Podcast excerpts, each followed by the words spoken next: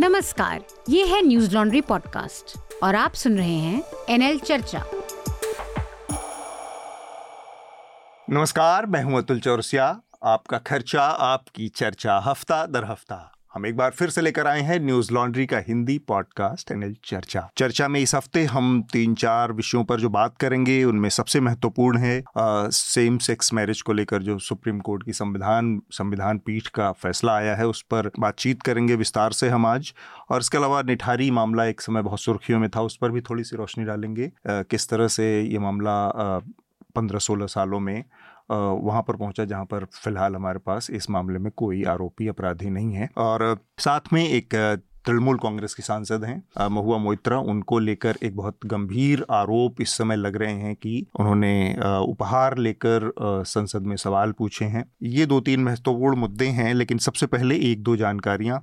आप लोगों को पता है कि न्यूज़ लॉन्ड्री हिंदी का जो सब्सक्रिप्शन प्लान है, नया वाला, वो इस समय चल रहा है और बहुत सीमित समय के लिए हमारे सब्सक्राइबर्स के लिए। तो उसको आप सब्सक्राइब करें, उसमें बहुत सारी छूट इस समय चल रही है, उसका फ़ायदा उठावें और साथ में इक्कीस तारीख को जब ये चर्चा आप तक पहुंचोगी, उसी दिन न्यूज़ लॉन्ड्री का हमारा एनुअल इवेंट जो सालाना इवेंट होता है द मीडिया रंबल वो भी उसी दिन होगा। तो मीडिया रंबल में अगर आप आना चाहते हैं तो मैंने बताया है किस तरह से Newslaundry the Media Rumble की वेबसाइट पर जाकर आप रजिस्ट्रेशन कराएँ और उसमें हिस्सा ले सकते हैं। और दूसरा तरीका है, हमारे जो सब्सक्राइबर्स हैं, उनके लिए एंट्री फ्री है, पर रजिस्ट्रेशन उनको भी कराना पड़ेगा। तो ये दोनों तरीके द मीडिया रंबल की वेबसाइट पर उपलब्ध हैं। वहाँ पर जाकर आप मीडिया रंबल में शामिल होने का अपना विकल्प चुनिए। और जल्दी जल्दी मैं जो विषय हैं जो सुर्खियाँ पिछले हफ़्ते बड़ी खबरें बनी उनके बारे में बताऊँ उससे पहले जो हमारे साथ आज मेहमान हैं उनका परिचय करवा दूँ। हमारे साथ बम्बई से जुड़ी हैं संध्या होनावर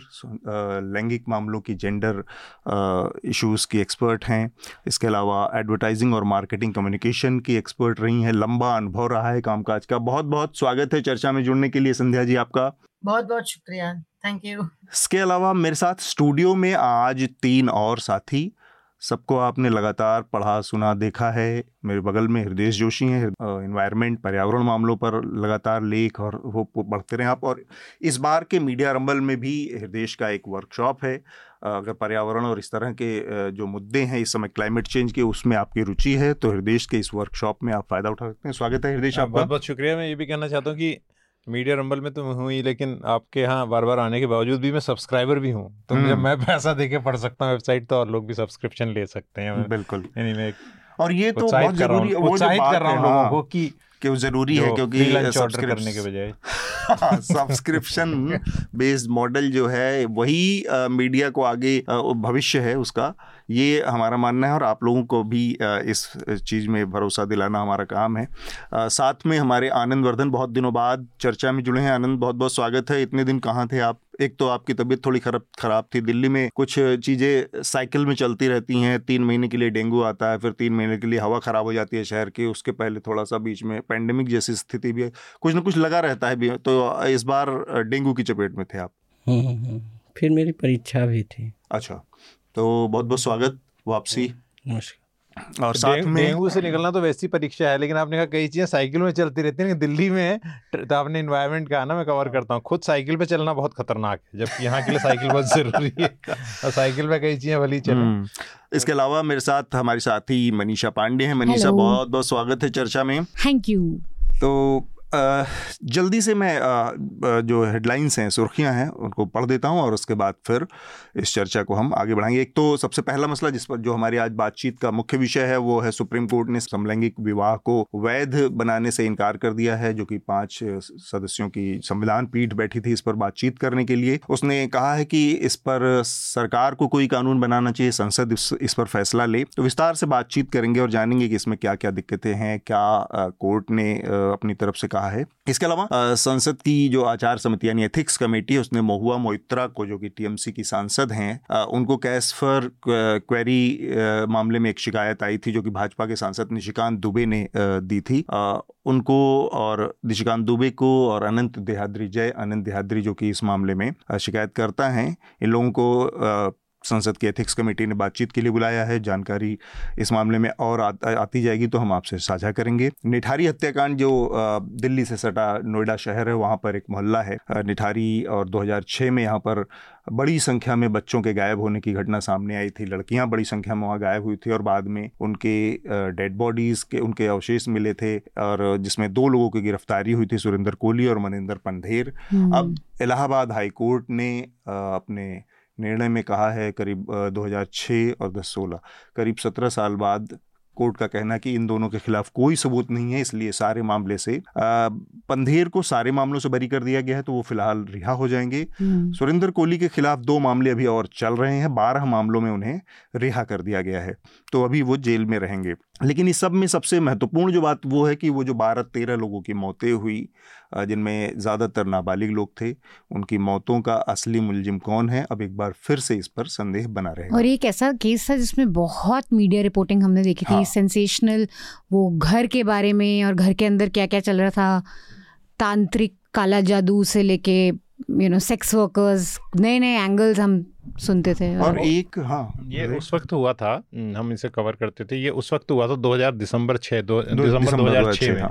और 2007 में विधानसभा चुनाव यूपी में होने वाला था हम्म, हम्म। तो खुद सोनिया गांधी वहाँ गई थी और ये बड़ा क्योंकि उसमें कांग्रेस सेंटर में पावर में आई थी और उनको विश्वास लग रहा था कि हो सकता है यूपी में भी वो करें वो ये बात अलग है कि मायावती चुनाव जीती थी तो इसका एक पॉलिटिकल डायमेंशन भी एज बहुत शार्प था उस समय कि हाँ, नोएडा जिंक्स का भी था कि अंधविश्वास के कारण मुलायम सिंह नहीं आए थे क्योंकि नोएडा हाँ, आने वाले लोग मुख्यमंत्री पद खो देते हैं, हैं। ठीक तो एक अंधविश्वास का भी इसमें कौन था उस समय जिसके कारण उत्तर प्रदेश के मुख्यमंत्री नहीं आए थे ऐसा हम्म। मतलब हाँ, हाँ, ये बहुत समय तक रहा। मनीषा जी सेंसेशनलिज्म की बात करें उसमें एक बहुत बड़ा पहलू आया था कैनबलिज्म का कि उसमें हम्म। जो लोग दोनों लोग जो आरोपी थे उनके ऊपर ये आरोप था कि वो आ, उन्होंने उन ह्यूमन जिनकी मौतें हुई उनकी बॉडी को खाया किसी तरह से क्या था इस तरह की भी जानकारी और पुलिस की लीक्स में बहुत सारी चीज़ें आई थी सीबीआई की जाँच थी कमेंट हम जो हमारे गेस्ट हैं उनसे बाद में ले सकते हैं इसमें जब हम मैं संध्या जी आपसे आपने ये जो निठारी का मामला था एक टाइम पे पूरे देश के उसमें छाया हुआ था माइंड स्पेस पर कब्जा था बहुत ज़बरदस्त और एक बहुत सेंसेशनल मामला था।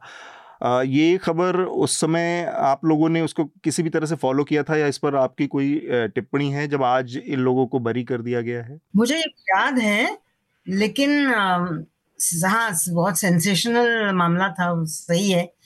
मुझे अभी मैंने तो पेपर में काफ़ी मतलब डिटेल में पढ़ा था। हम्म। और उसके बारे में मुझे लगता है कि आई डोंट नो उसको कैसे मतलब रिलीज़ किया है। ऑन सो मेनी केसेस दो केसेस हैं।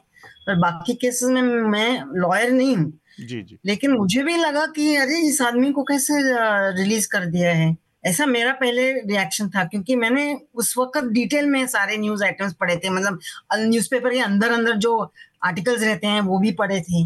तो मुझे थोड़ा सा शॉक भी हो रहा है कि उसको लेट ऑफ़ कर दिया है थोड़ा सा इस पर मैं चाह रहा हूँ क्योंकि हमारी बातचीत का मेन मुद्दा तो है वो जो सेम सेक्स मैरिज का मुद्दा है हम्म। लेकिन मैं इस पर एक एक कमेंट और चाह रहा था आप लोगों से कि आमतौर पर इस मामले में जैसे हुआ कि कोर्ट का जो मेन जो ऑब्जर्वेशन है कि ये इन्वेस्टिगेशन ठीक नहीं थी इसकी इन्वेस्टिगेशन हम्म। खराब हो गई खराब थी इसलिए किसी को दिक्कत ये कि अकाउंटेबिलिटी उसके बाद की फिक्स नहीं हो पाती हमारे यहाँ कि अगर इन्वेस्टिगेशन खराब थी गड़बड़ थी तो उसके लिए कौन लोग जिम्मेदार थे क्या उन लोगों के ऊपर कोई ऐसी जवाबदेही तय की जा सकती है जिससे कि आज हम स्थिति में पहुँच गए हैं घूम फिर कर जहाँ पर कि हमारे बीच में ही कोई एक आदमी ऐसा है जिसने दस बारह लोगों का कत्ल किया है। लेकिन उस तक हमारी पहुँच नहीं है या कानून तक उसकी पहुँच नहीं है। कानून की उसकी, उस तक पहुँच नहीं है। ये अपने आप में बड़ा सवाल हमेशा बनकर खड़ा हो जाता है कि हमेशा हमारी जो एजेंसीज होती हैं, जिनके ऊपर ये तय करने की ज़िम्मेदारी होती है, वो फेल हो जाती हैं। और फिर हम बहुत सारे लोगों को, आप देखिए कि एक बहुत बड़े लेवल का अगर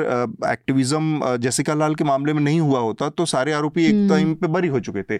तो ये जो समस्या है इसमें एक एक तरह की इंस्टीट्यूशनल फेलियर जैसी स्थिति हमारे सामने आती है कि हाई कोर्ट ने कह दिया कि भाई अब हमारे पास तो कोई इस ये दोनों के खिलाफ तो कोई सबूत नहीं है। हृदेश आपका पहला कॉमेंट आनंद और मनीषा। नहीं मैं इसमें आपकी इस बात से ही सहमत हूँ। जैसा कि अभी हम सबने कहा कि सबने देखा था कितने बड़े स्केल पे इसका इसकी रिपोर्टिंग हुई थी कितने बड़े लेवल का ये आ, मामला था। और पूरा शॉक वेव जो थी पूरे देश में थी। लेकिन उसमें ये सवाल निकलता है कि जब जाँच इस तरह की होती है कि किसी को दोषी नहीं पाया जाता तो कोई तो था जो वहाँ पर इतने सारे एविडेंस मौजूद हैं या जो भी हम सबने देखा तो कोई तो था तो वो कहाँ था? और दूसरी बात यह है कि अगर ये नहीं थे तो क्या ये ये भी स्पष्ट नहीं है ना हाँ। कि वो दोषी नहीं है। और ऐसे में उन लोगों की जिनकी जाँच की ज़िम्मेदारी है अगर हम इसको थोड़ा सा एक्स्ट्रापोलेट करें या इसको इसको बड़े स्तर पर देखें तो ऐसे बहुत सारे केस होते हैं कि जब निर्दोष लोग कई कई साल जेल में रहते हैं अथॉरिटीज़ की वजह से हाँ। सुनवाई ही शुरू नहीं होती कई बार हाँ। वो लगता है कि डेलिबरेट है तो उस मामले में अभी भी जो कानूनी प्रक्रिया है उसमें दु, उसको दुरुस्त किए जाने की ज़रूरत है। आ, बहुत सारी आ, ऐसे केस हैं कि दस दस साल लोग रह के जेल में आए और वो निर्दोष साबित हुए। यहाँ तो ग्रे एरिया है वहाँ निर्दोष साबित हुए। तो उस कोई ज़िम्मेदारी अकाउंटेबिलिटी फिक्स होनी चाहिए इन्वेस्टिगेशन की भी। ठीक बात। हालाँकि उनको प्रोटेक्शन मिला है और सही प्रोटेक्शन मिला है जो जाँच के लोग जो हैं हम्म। उनको क्योंकि उनके ऊपर ज़िम्मेदारी नहीं लेकिन ये कम से कम पता होना चाहिए या कम से कम उन्हें होना चाहिए कि आप की आप कुछ तो सामने लाएँगे। हाँ मनीषा नहीं आई थिंक आरुषि केस में भी यही हुआ था आरुषि के मामले में भी पता ही नहीं चला और उसमें बहुत सारे लैप्सेस थे इन्वेस्टिगेशन सीन में क्राइम सीन में और इस केस में पुलिस का स्पेशली रोल मुझे याद है उस टाइम रिपोर्टिंग के वक्त पहले ही at the very beginning complaint level पे भी लोगों ने हम्म। दर्शाया था कि कितना निग्लेजेंट रहा है हाँ। क्योंकि एक ही एरिया से बहुत बच्चे हाँ। मिसिंग हो रहे थे दो दो साल की लेकिन कंप्लेंट दर्ज नहीं हो रही थी माँ बाप को वापस भेजा जा रहा था कि कहीं चलो भाग गया होगा तुम्हारा बच्चा है तुम्हें नहीं पता कहाँ है हम्म। तो एक एरिया में अगर इतने मिसिंग बच्चे हो रहे हैं किसी का एंटीना ऊपर नहीं हुआ कि हाँ कुछ चल रहा है। वो एक बहुत बड़ा तब दर्शाया गया था मीडिया में। और सेकेंडली यही है कि आप एविडेंस कलेक्शन क्योंकि लीक्स तो होते रहते हैं। और हमने जैसे आपने कहा क्या क्या चीज़ें सुनी हम्म। कि बच्चों का कुछ तांत्रिक हो रहा था और कैनिबलिज्म का आरोप था। फिर जो घर के ओनर थे उन पे किसी सेक्स वर्कर का मर्डर का आरोप हाँ। था तो कितना सारी चीज़ें बोली थी तो उन लीक्स का क्या हुआ? और अगर ये हम्म। निर, वाकई निर्दोष हैं तो कितना आपने असैसिनेशन करा है कैरेक्टर असैसिनेशन दो लोगों का? और अगर निर्दोष नहीं है तो आप एविडेंस ही नहीं कलेक्ट कर पाए। ध्यान आपको इसी में था कि क्या क्या लीक हो रहा है क्या नहीं हो रहा। तो I think evidence collection forensics तो बहुत इसमें क्वेश्चनेबल है। और वो हर बहुत सारे क्राइम केसेस में होता रहता है। बार बार हम सुनते हैं। मैं इसका थोड़ा सा कानूनी पक्ष बता रहा हाँ। हूँ कि आ, क्योंकि ये बहुत इसमें दो तीन चीज़ें हैं। मशीनरी पुलिस मशीनरी जो है पुलिस बड़ी मशीन मशीनरी है। कई चीज़ों में इन्वेस्टिगेशन जो है जो अनुसंधान है उस पर भी कई तरह की बातें हो सकती हैं। ऐसा नहीं है कि बिल्कुल लचर है। कई कई बार बहुत कई केसेस में अब आज ही एक केस आया है वो सौम्या विश्वनाथन का। जर्नलिस्ट तो और उसमें ऐसा ये एक मिक्स्ड बैग है। हालाँकि कई चीज़ों में आलोचना का पात्र सही है हम्म। कई महीने तो वो एक अलग है वो एक अलग विषय हम लोग कभी बात कर सकते हैं लेकिन कानून ये जो हाई कोर्ट ने अभी कहा है ये अपने सीआरपीसी में चार सौ बिरासी सेक्शन में जो कानून जो कानूनी प्रक्रिया है अगर कोई में फेयर ट्रायल नहीं हुआ है तो हम्म। उस पर वो फिर से जो है लोअर कोर्ट को रिवाइज कर सकती है उसके हम्म। चीज़ों को तो चार सौ बिरासी के तहत किया है लेकिन इसमें दो तीन चीज़ें मुख्य हैं कि दो चीज़ों को हाई कोर्ट ने दो चीज़ों को इंगित किया है पहली चीज़ है पुलिस इन्वेस्टिगेशन खासकर एविडेंस कलेक्शन दूसरी बात है कि एविडेंस कलेक्शन भी नहीं एविडेंस की गुणवत्ता हम्म। जो कॉन्फेशन है कॉन्फेशन स्टेटमेंट जो है अगर आप एविडेंस एक्ट पढ़ेंगे तो सेक्शन चौबीस से चौंतीस तक खासकर हम्म। तो और चौबीस खासकर कि कॉन्फेशन कैसे लिया गया और जो सीआरपीसी में एक सौ चौवन एक सौ छप्पन वगैरह ये सब में कैसे कॉन्फेशन को मजिस्ट्रेट ने भी जो एक तो कॉन्फेशन लेना ही उस तरह से गलत है वो और ऊपर से मजिस्ट्रेट ने अपने पावर्स का यूज़ नहीं करके उसको रिवाइज़ नहीं करवाया उसको रिव्यू नहीं करवाया ये कॉन्फेशन को एक सौ छप्पन का हम्म। तो ये सब मूलभूत गलतियाँ शुरू से ही हैं। क्योंकि कोहली सुरेंद्र कोहली के जो कॉन्फेशनल स्टेटमेंट है उसके आधार पर ये सारा केस खड़ा हुआ है कि ए, कि ये हुआ वो हुआ। और जब आप इस तरह का एविडेंस लेते हैं कॉन्फेशन में तो दो तीन चीज़ें हैं महत्वपूर्ण कि ए, कि आप आपका कॉन्फेशन जो है वो सिर्फ़ यही प्रूव करना चाहिए कि ये गिल्टी है। हम्म। उसमें कोई ऐसा स्कोप नहीं होना चाहिए दूसरे हाइपोथेसिस का कि इसी सरकमस्टेंशियल एविडेंस में मतलब ये इनडायरेक्ट एविडेंस से हुआ है डायरेक्ट एविडेंस कोई नहीं है तो इनडायरेक्ट सर्कमस्टेंशियल एविडेंस एक तरह का इनडायरेक्ट एविडेंस है हम्म, हम्म। तो इसमें उस बात की गुंजाइश ही नहीं होनी चाहिए कि कोई दूसरा भी इसमें जो है हाँ, गुनाहगार हो सकता है हम्म। जो इसमें नहीं है कॉन्सिस्टेंट अच्छा। नहीं है और भी कई चीज़ें हैं तो इस तरह एक मैं जो श्रोता है उनके साथ एक रोचक प्रसंग से इसको ख़त्म करना चाहूँगा। सर जेम्स स्टीफन जिन्होंने इंडियन एविडेंस एक्ट अठारह सौ बहत्तर को ड्राफ्ट किया है वो अठारह पैंतीस के आसपास जज थे भा, भारत अच्छा। में। तो एक नासिक के आसपास एक केस हुआ था जिसमें पुलिस ने एक गलत गवाही ली थी एक आदमी से बहुत फोर्स करके उसको उसकी भतीजी की लाश मिली थी एक कुएँ से। अच्छा। तो जेम्स स्टीफन ने जो पूछा कोर्ट में कि इस तरह की जो फॉल्स एविडेंस का कारण क्या है? तो हम्म। जो प्रोजिक्यूटर थे वो उन्होंने बोला कि मे बी लेजीनेस समझे ना? कि आलस इनकॉम्पिटेंस ज़रूरी नहीं है कि कोई ऑर्गन ट्रेड को छिपाने की कोशिश की लेकिन इतनी एक है कि आलस इनकॉम्पिटेंस इतनी सारी केसेस से और हो सके जो मीडिया ग्लेयर के अंदर ये हो रहा हो हम्म। वो कई बार सकारात्मक काम उसका होता है कि केसेस अच्छे से इन्वेस्टिगेट हों। लेकिन कई बार ये भी होता है कि उसके कारण क्विक रिजल्ट्स देने का। ज़्यादातर ये होता है और मसालेदार रिजल्ट्स देने का। हम्म। तो ये भी एक है। ठीक बात। चलिए जल्दी जल्दी मैं बाकी हेडलाइंस पढ़ देता हूँ। गाज़ा में जो इसराइल और फ़लस्तीन के बीच चल रहा है, वहाँ उसमें एक बड़ा घटनाक्रम हुआ है और एक हॉस्पिटल में ब्लास्ट हुआ, जिसमें 500 के आसपास फ़लस्तीनियों के मारे जाने की खबर है। इसके बाद इसराइल के ऊपर आरोप लग रहे हैं, हालाँकि ये अभी तय नहीं इसराइल ने इनकार किया है कि उसने ये अटैक किया है। तो ये एक बड़ी खबर आ रही प्रधानमंत्री नरेंद्र मोदी ने इस हमले में मारे गए लोगों से अपनी संवेदना जताई है। बाकी भी दुनिया के तमाम नेताओं ने इस हमले की निंदा की है।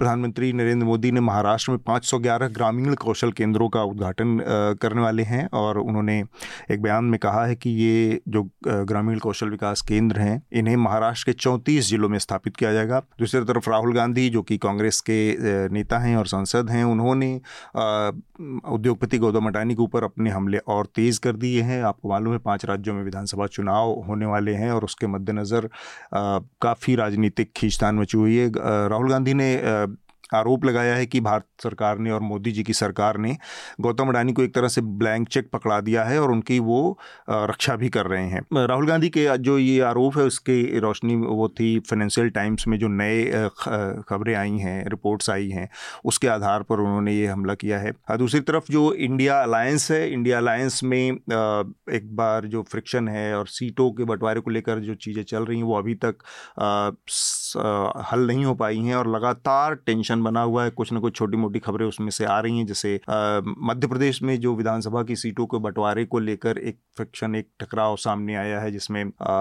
ये कहा जा रहा है कि अखिलेश यादव ने भी बयान दिया है और कमलनाथ ने भी बयान दिया है कि जो इंडिया अलायंस है, वो कमलनाथ का कहना है कि राष्ट्रीय स्तर पर है, इसलिए हम मध्य प्रदेश में किसी भी तरह के अलायंस के बारे में नहीं सोच सकते। तो आज की स्थिति है कि मध्य प्रदेश में तेरह सीटें ऐसी हैं, जिस पर समाजवादी पार्टी भी चुनाव लड़ रही है और कांग्रेस पार्टी भी लड़ रही है एक दूसरे के खिलाफ। तो ये एक स्थिति है। इसके अलावा न्यूज़ क्लिक का जो मामला है, न्यूज़ क्लिक के मामले में आज सुप्रीम कोर्ट ने दिल्ली पुलिस को एक नोटिस जारी किया है और कहा है कि वो यूएपीए बेसिकली न्यूज़ क्लिक के जो दोनों एडिटर इन चीफ हैं और उनके चार हेड हैं इन दोनों लोगों ने याचिका सुप्रीम कोर्ट में लगाई थी कि यू को खारिज किया जाए। इस बाबत नोटिस सुप्रीम कोर्ट ने दिल्ली पुलिस को भेजा है। इसके अलावा अभी थोड़ी देर पहले आनंद ने मनीषा ने ज़िक्र किया है आनंद ने कि किस तरह से पत्रकार सौम्या विश्वनाथन की 2008 हम्म। में जो हत्या हुई थी उस मामले में अदालत ने चार लोगों को दिल्ली की एक अदालत ने चार लोगों को दोषी ठहराया है। अभी इनकी सज़ा का ऐलान नहीं हुआ है। सुप्रीम कोर्ट ने एक और फैसले में सीबीआई सीबीआई और ईडी से कहा है कि प्रथम दृष्टया जो है, ऐसा लग रहा है कि मनीष सिसोदिया के खिलाफ कोई ऐसे एविडेंस या पुख्ता सबूत नहीं है कि उन्हें अनिश्चित काल तक के लिए हम जेल में रखें। उनके जमानत की अर्जी पर सुप्रीम कोर्ट ने ये फैसला दिया है। अब ईडी का कहना है ईडी ने समय मांगा और उसने ये कहा है कि पूरी आम आदमी पार्टी को इस मामले में अक्यूज़ बनाया जा सकता है। एक खबर आई है इंडियन अमेरिकन मुस्लिम काउंसिल है और हिंदूज फॉर ह्यूमन राइट्स ये दो संस्थाएँ हैं जिनके एक्स यानी ट्विटर का जो अकाउंट है पूरा उनको भारत सरकार ने बैन करने का ऐलान किया है। तो ये मोटी मोटा आज हफ़्ते की बड़ी बड़ी सुर्खियाँ थी। जो सबसे महत्वपूर्ण मुद्दा था, है, पिछले हफ़्ते वो था सेम सेक्स मैरिज को लेकर जो समलैंगिक विवाह को लेकर संविधान पीठ ने अपना निर्णय आना था। बड़ी उम्मीदें थी कुछ लोगों में और उनको लग रहा था कि शायद इस बार सुप्रीम कोर्ट कुछ इस तरह का निर्णय दे देगी जिसको कि ऐतिहासिक मानते हुए और आगे की उनकी राह खुलेगी।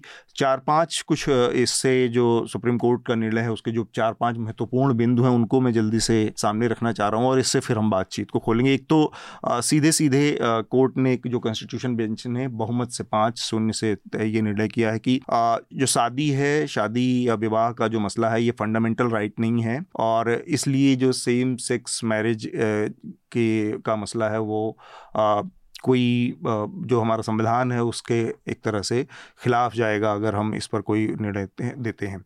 इसके अलावा पाँच जज इस बात पर भी सहमत थे कि उन्नीस सौ चौवन का जो स्पेशल मैरिज एक्ट है उसमें बदलाव संभव नहीं है। जो याचिकाकर्ता थे उनका कहना था कि इसमें जो स्पेशल मैरिज एक्ट है उसमें थोड़ा उसके शब्दावली को बदल के और उसको जेंडर न्यूट्रल कर दिया जाए ताकि लोगों को आपस में रिश्ते जो उनके हैं उनके, उसको बनने में सहूलियत होगी और रास्ता एक खुल जाएगा कि लोग साथ साथ रह सकें, कानूनी तौर पर, लेकिन इसमें अदालत ने पाँचों जजों ने ये कहकर इनकार कर दिया एक बहुमत से कि इसमें अगर हम किसी तरह का को बदलाव करती है तो उसमें जो जो इंटरकास्ट मैरिजेज है या इंटरफेथ मैरिजेज हैं, अंतरधार्मिक जो शादियाँ हैं, उन सब के ऊपर उसकी उसका बहुत उल्टा असर होगा और वो जो हमारे फिर फंडामेंटल राइट्स और वो चीज़ें हैं, उसके खिलाफ जाएँगी। और सिविल यूनियन का जो मसला था एक तरह से उसको तीन दो के वर्डिक्ट से अदालत ने खारिज किया है। तीन जजों का मानना था कि सिविल यूनियन का वो रास्ता नहीं बनता। इसके तहत बहुत सारी चीज़ें थी मसलन जिसमें आय का मसला है पेंशन का मसला है बहुत सारी इस तरह की अडॉप्शन का मसला है। तो इन सारी चीज़ों को लेकर कोई निर्णय नहीं हुआ। हालाँकि ट्रांसजेंडर्स हाँ। के लिए मैरिज हाँ। अलाउ होती अलाउ इसके अलावा एक और पाँचों जजों के बीच जो आम सहमति एक चीज़ को लेकर है वो नॉन हेट्रोसेक्सुअल कपल्स के अधिकारों को लेकर कि कोई उन्होंने साफ़ कहा कि एक हाई पावर कैबिनेट कमेटी बैठे और लेजिस्लेचर यानी कि संसद इस पर कोई कानून बनाए ताकि उससे एक आगे की। अब इसमें एक चीज़ कही जा सकती है जैसे कुछ दिन पहले जब हमने देखा था एक व्यवस्था कोर्ट ने यहाँ पर एक तरह से लगता है कि कोर्ट ने हाथ अपना झाड़ लिया कि भाई आप गेंद संसद के पाले में डाल दी। इससे पहले का एक, हालाँकि दो चीज़ों के बीच में तुलना जायज़, नाजायज़ हो सकती है कि लगे कि गलत तुलना है, लेकिन फिर भी अगर हम देखें कि इलेक्शन कमीशन के नियुक्ति का जो मसला था, तब एक व्यवस्था दी थी सुप्रीम कोर्ट ने कि लीडर ऑफ़ अपोजिशन, प्रधानमंत्री और सीजेआई ये मिलकर तब तक इलेक्शन, चीफ इलेक्शन कमीशन और बाकी दो चुनाव आयुक्तों की नियुक्ति करेंगे जब तक कि पार्लियामेंट कोई बिल नहीं बना देती इस बाबत कोई जो सत्तर साल, बहत्तर साल तो ये था कि एक फॉरवर्ड लुकिंग अप्रोच था कोर्ट का कि भाई हमने एक व्यवस्था दे दी है, अब आगे ये व्यवस्था नल एंड वाइड हो जाएगी जब कोर्ट पार्लियामेंट कानून बना देगा। इस मामले में कोर्ट ऐसा करने से बचता रहा, उसने सीधे सीधे गेंद उनके पाले में डाल दी। तो संध्या जी, मैं सबसे पहले आप ही से चाहूँगा कि इस मामले में क्या क्या उम्मीदें थी और क्या क्या लगता है कि कोर्ट ने ठीक किया? कुछ ऐसा आया आपको लगता है कि कोर्ट ने इस मामले में वो बरता है? या उसकी तरफ़ से कहीं चूक हुई या एक मौका था, ऐतिहासिक मौका था जो चूक गया? आपने बिल्कुल सही कहा, ये एक ऐतिहासिक मौका था और हम सब लोग मतलब इतने निराश हैं। मैं खुद के बारे में थोड़ा सा कुछ बोल दूँ। जी, जी. मैं apart from being gender activist L G B Q community की एक्टिविस्ट भी हूँ मैं। हाँ. तो पिछले साल मैं हम लोग कहते हैं चेंज लीडर तो मैं एनगूगो कलेक्टिव की एक चेंज लीडर हूँ। और पिछले साल मैंने एक पिटिशन भी फ्लोट किया था कि allow lesbian couples to adopt a child और ये मामला मेरे बहुत दिल के करीब है। और हम लोगों को लगा कि इस वक्त ये वर्डिक जो आएगा वो सही रहेगा हमारे एलजीबीटी कम्युनिटी के लिए। तो इतना मतलब शॉक हो गया जब हमने सुना कि अरे ये तो उल्टा ही हो गया। और तो और एडॉप्शन का पॉसिबिलिटी है ही नहीं। और इसके बारे में, इसके कनेक्शन में आपको कुछ बोल दूँ? जब मैंने पेटिशन पिछले साल किया था अगस्त में ऑब्वियसली इसमें मैंने काफ़ी रिसर्च भी किया था। तो अपने देश में अडॉप्शन नॉट अलाउड जब तक शादी आप नहीं कर सकते। ये इतना कैच ट्वेंटी टू सिचुएशन है। आप हमें शादी करना नहीं अलाउ कर रहे हो और आप बोलो कि जब तक आपकी शादी नहीं हुई आपको बच्चा नहीं आप बच्चा नहीं पाल पाल सकते। हम्म। तो ये कहाँ की जस्टिस है? मतलब या तो आप एक दो दरवाज़ा खोल दो कि एडॉप्शन पॉसिबल है बिटवीन टू होमोसेक्सुअल कपल्स और या तो बोल दो कि शादी अलाउड है और फिर आप बच्चा भी ले सकते हो गोद ले सकते हो। ये दोनों बाजू से दरवाजे उन्होंने बंद कर दिए हम्म। और ऑफ़ कोर्स इसके बारे में बहुत दुख भी हुआ। लेकिन मैं आपको एक मेरी एक सहेली है कोलकाता में। जी। वो भी एल जी क्यू कम्युनिटी के उसने एक बहुत ही अच्छी मतलब कोटेशन दी है कि the war is off but the battle is still on मुझे लगा ये बहुत ही अच्छा मतलब उसने कहा war is off but the battle is still on हम उम्मीद रखेंगे लेकिन मुझे पर्सनली कोई भी उम्मीद नहीं है। क्योंकि मैंने देखा है कि सॉरी टू से आज के जो मतलब पॉलिटिकल पार्टी गवर्नमेंट में है हम्म। उनको इस मामले में उनको कोई भी इंटरेस्ट या दिलचस्पी नहीं है। हालाँकि वो एक्चुअली इसके विरुद्ध है ये तो सो ऑब्वियसली है ऑब्वियस है। और यहाँ पे उन्होंने कन्वीनियंटली बोल दिया कि ये कमेटी है कमेटी शुरू करो कमेटी इसके बारे में देखेंगे। क्या आपको सच्ची लगता है कुछ होने वाला है? मुझे तो नहीं लगता है। ये सालों साल कोल्ड स्टोरेज में रहेगा, कोई बॉदर भी नहीं करेगा। अगर कोई सचमुच इसके बारे में कुछ करेगा तो मैं मेरे शब्द वापस ले लूँगी। लेकिन ये सिर्फ़ एक, क्या बोलते हैं, मामला को टालने की बात। और मुझे पर्सनली लगा, शायद मुझे कहना नहीं चाहिए। लेकिन सुप्रीम कोर्ट जजेस ने ये ठीक नहीं किया। उन्होंने अपनी रिस्पॉन्सिबिलिटी बाजू में रखकर पार्लियामेंट के ऊपर सौंप दी। पार्लियामेंट के ऊपर सौंप दी तो आपके पास दो पॉसिबिलिटीज थे। आपने भी अभी कहा ये। एक तो स्पेशल मैरिज एक्ट के अंदर चंद्रचूड और बाकी चार जजेस ये भी कर सकते थे कि स्पेशल मैरिज एक्ट के अंदर हम लोग इंटरप्रेट कर सकते हैं। कि it can be a union under any with any two people वो कर सकते थे। लेकिन पता नहीं क्यों गट्स नहीं है या क्या है। उन्होंने नहीं किया ऐसे। दूसरी बात, ये भी कर सकते थे कि शादी नहीं तो सिविल यूनियन इज़ अलाउड वो भी कर सकते थे। और सिविल यूनियन के अंदर आप अडॉप्ट भी कर सकते हो, ये भी कर सकते थे। तो फ्रैंकली मुझे बहुत ही मतलब दुख हुआ कि उन्होंने ये कुछ किया ही नहीं और ये कह दिया कि marriage is not a fundamental right उससे भी दरवाज़ा बंद हो गया कि marriage is not a fundamental right फिर उन्होंने ये भी बोला कि L G B T community can not marry इतना मतलब दरवाज़ा बिल्कुल सील कर दिया ऐसे समझो। ठीक बात तो मुझे तो कुछ उम्मीद नहीं है। ठीक बात हाँ। संध्या जी मैं आपसे एक सवाल पूछना चाहता हूँ हृदय बोल रहा हूँ। दो चीज़ें एक हमारे श्रोताओं और दर्शकों के लिए क्लियर कर दें क्योंकि सबको हो सकता है पता ना हो कि मैरिज और सिविल यूनियन जो है उसमें क्या डिफरेंस है? और दूसरा आपको क्यों लगता है because you are speaking very passionately कि क्या वजह है? क्योंकि सारे जज बड़े प्रबुद्ध हैं they are very learned and they are very you know तो ये क्या वजह है कि जब तीस से ज़्यादा देशों में ये अलाउ है तो हम्म। उन्होंने इसको अलाउ नहीं किया और ये बात विधायिका पर डाल दी। एक बात बताऊँ हमारे कंट्री में एक प्रकार की बहुत बड़ी हिपोक्रेसी होती है मैंने देखा है। सिर्फ़ एक दो मामले में नहीं काफ़ी मामलों में। वेर एल कम्युनिटी के जो के बारे में जो हिपोक्रेसी है बार बार आप सुनते जाओगे सारे जन्म मेजोरिटी पॉपुलेशन ये हमारे कल्चर में नहीं है। ये बहुत गंदी बात है। हमारे कल्चर में नहीं है। आपको अपनी कुछ हिस्ट्री मालूम है कि नहीं? हिस्ट्री मालूम है कि नहीं? हमारे कल्चर में आप खाजुराव केव में जाओ उधर कार्विंग देखोगे। मैं आपको खुद बता रही हूँ मेरे पिताजी आर्टिस्ट थे इसलिए हमारे घर में काफ़ी आर्ट के किताबें थी। हम्म। और एक था खाजुराव केव्स के फ़ोटो पिक्चर्स फोटोग्राफ्स उसमें दो महिला नज़दीक आजू बाजू में है और एक महिला दूसरे महिला के ब्रेस्ट के ऊपर हाथ रखा है। इतना यहाँ तक खुल्लम खुल्ला हमारे केव्स में डिपिक्शन है। कोनार्क केव में वही वही चीज़ है। सिमिलरली आप माइथोलॉजी देखो तो शिखंडी और अंबी की बात अंबा की बात है। सबको मालूम है। फिर भी हमारे लोग कहते रहते हैं, ये हमारे कल्चर में नहीं है। ये इम्पोर्टेड है वेस्टर्न कंट्री से आया है। भाई साहब वेस्टर्न कंट्री से उल्टा आ गया। क्वीन विक्टोरिया जो बहुत अपने आप को मॉरल समझती थी उनको सेक्स के बारे में बहुत ही प्रॉब्लम होता था ऐसे मैंने सुना है और हम हिस्ट्री में भी पढ़ते हैं। उन्होंने होमोसेक्सुअलिटी को बैन किया था उन, उनके कंट्री में इंग्लैंड में। वहाँ पे अगर दो मर्द या दो महिलाएँ स्पेशली मर्द अगर उनका कुछ संबंध रहा तो उनको जेल में डालते थे। वो मोरालिटी हमारे कंट्री में उन लोगों ने लाया है। हमारे कंट्री में ऐसा था ही नहीं। हमारे कंट्री में सब इंक्लूसिव कल्चर था। ये क्वीन विक्टोरिया के वजह से ही हमारे कंट्री में लाया क्योंकि उस वक्त ब्रिटिश लोग हमारे ऊपर राज कर रहे थे। तो क्यों हम लोग बार बार बोलते हैं कि ये तो इम्पोर्टेड है वेस्टर्न कंट्रीज़ का ड्रामा है हमारे कंट्री में है ही नहीं। ये तो बिल्कुल उलट है उल्टा है। हमारे माइथोलॉजी में जाओ हमारे केव्स में जाओ सब जगह इतना अच्छा एक और चीज़ मैं भूल गई। जी। आप लोग को शायद मालूम नहीं मैं महाराष्ट्र हूँ।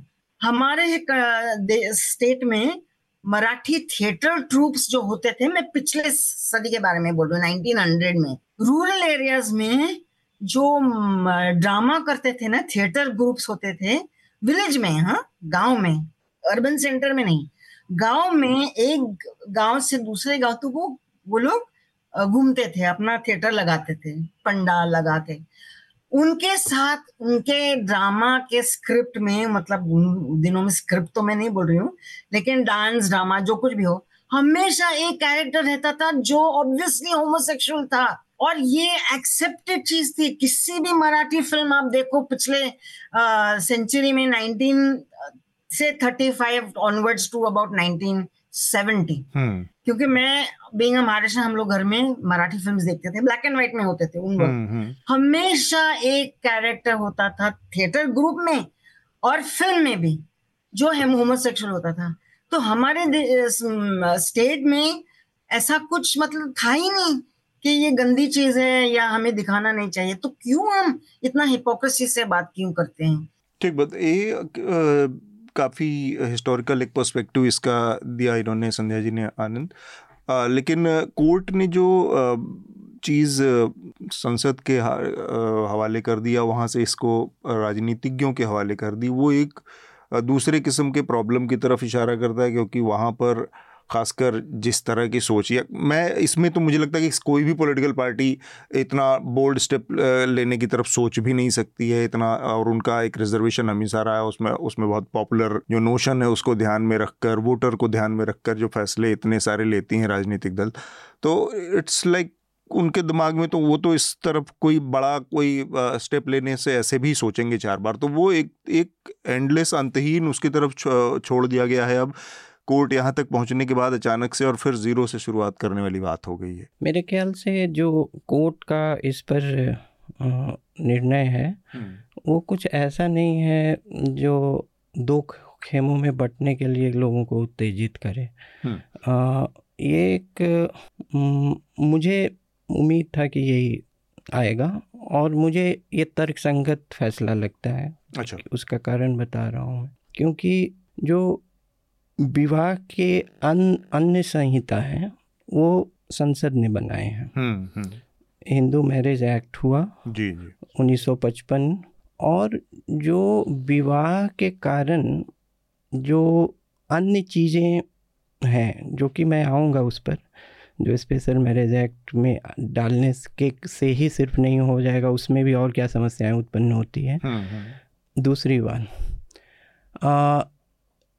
दूसरी दूसरी बात ये है कि इसमें और सब जैसे कि आपने वो चुनाव आयोग का बोला और ये हम्म। वो जो है वो कॉन्स्टिट्यूशनल लॉ है। हम्म, ये हम्म। जो है ये जो है स्टेट्यूटोरी लॉ है। पार्लियामेंट ने लेजिस्लेट किया है। Hindu marriage act Hindu succession act वगैरह। तो ये जो है इसका जो अथॉरिटी है लेजिस्लेट करने का वो कोर्ट ने संसद को ही दिया है कि आप ही इस पर आगे आए। तो इन लोगों का, इन, इस कम्युनिटी का जो सेक्सुअल माइनॉरिटी जिसको कहा जा रहा है आजकल, इन लोगों का जो, इन लोगों की आशा थी कि एज आर्टिकल 21 में एज ए कॉन्स्टिट्यूशनल राइट इसको स्वीकृति मिले।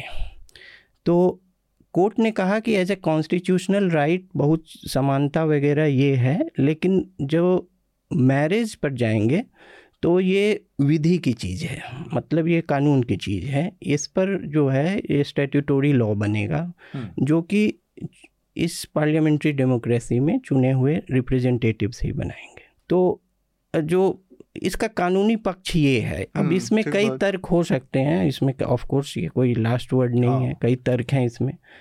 तो ये इनका है।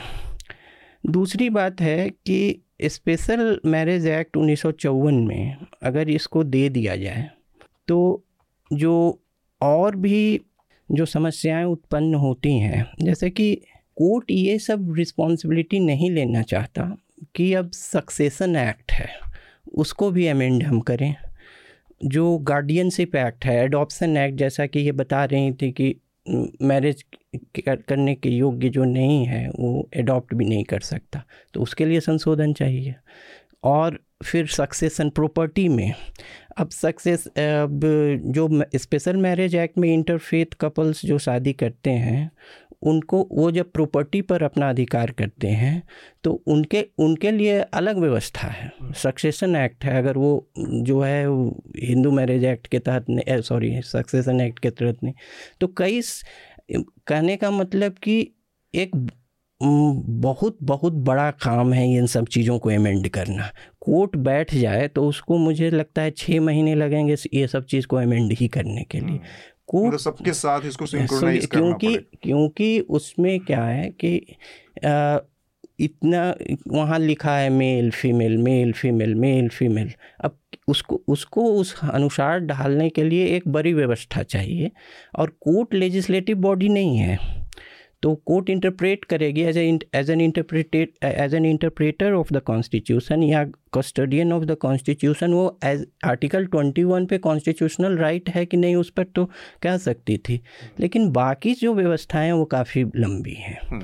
और इसलिए मुझे लगा ये एक तर्क संगत फैसला था। इसमें बहुत उत्तेजित होने की बात नहीं है खेमों में बटने की भी बात नहीं है। दूसरी बात इसमें ये है कि व्यापक प्रश्न ये है कि जैसे Navtej Johar union of India 2018 के केस या उससे पहले पुट्टो स्वामी जो केस प्राइवेसी में है प्राइवेसी में भी ये कहा गया कि सेक्सुअल इंटीमेसी भी जो है प्राइवेसी में आती है और ये बहुत लोग उससे भी उसको ले रहे हैं कि उसका भी सुप्रीम कोर्ट अपने प्रेसिडेंट्स पे भी जाता तो इसे स्वीकृति दे देता जो समलैंगिक विवाह है उसको।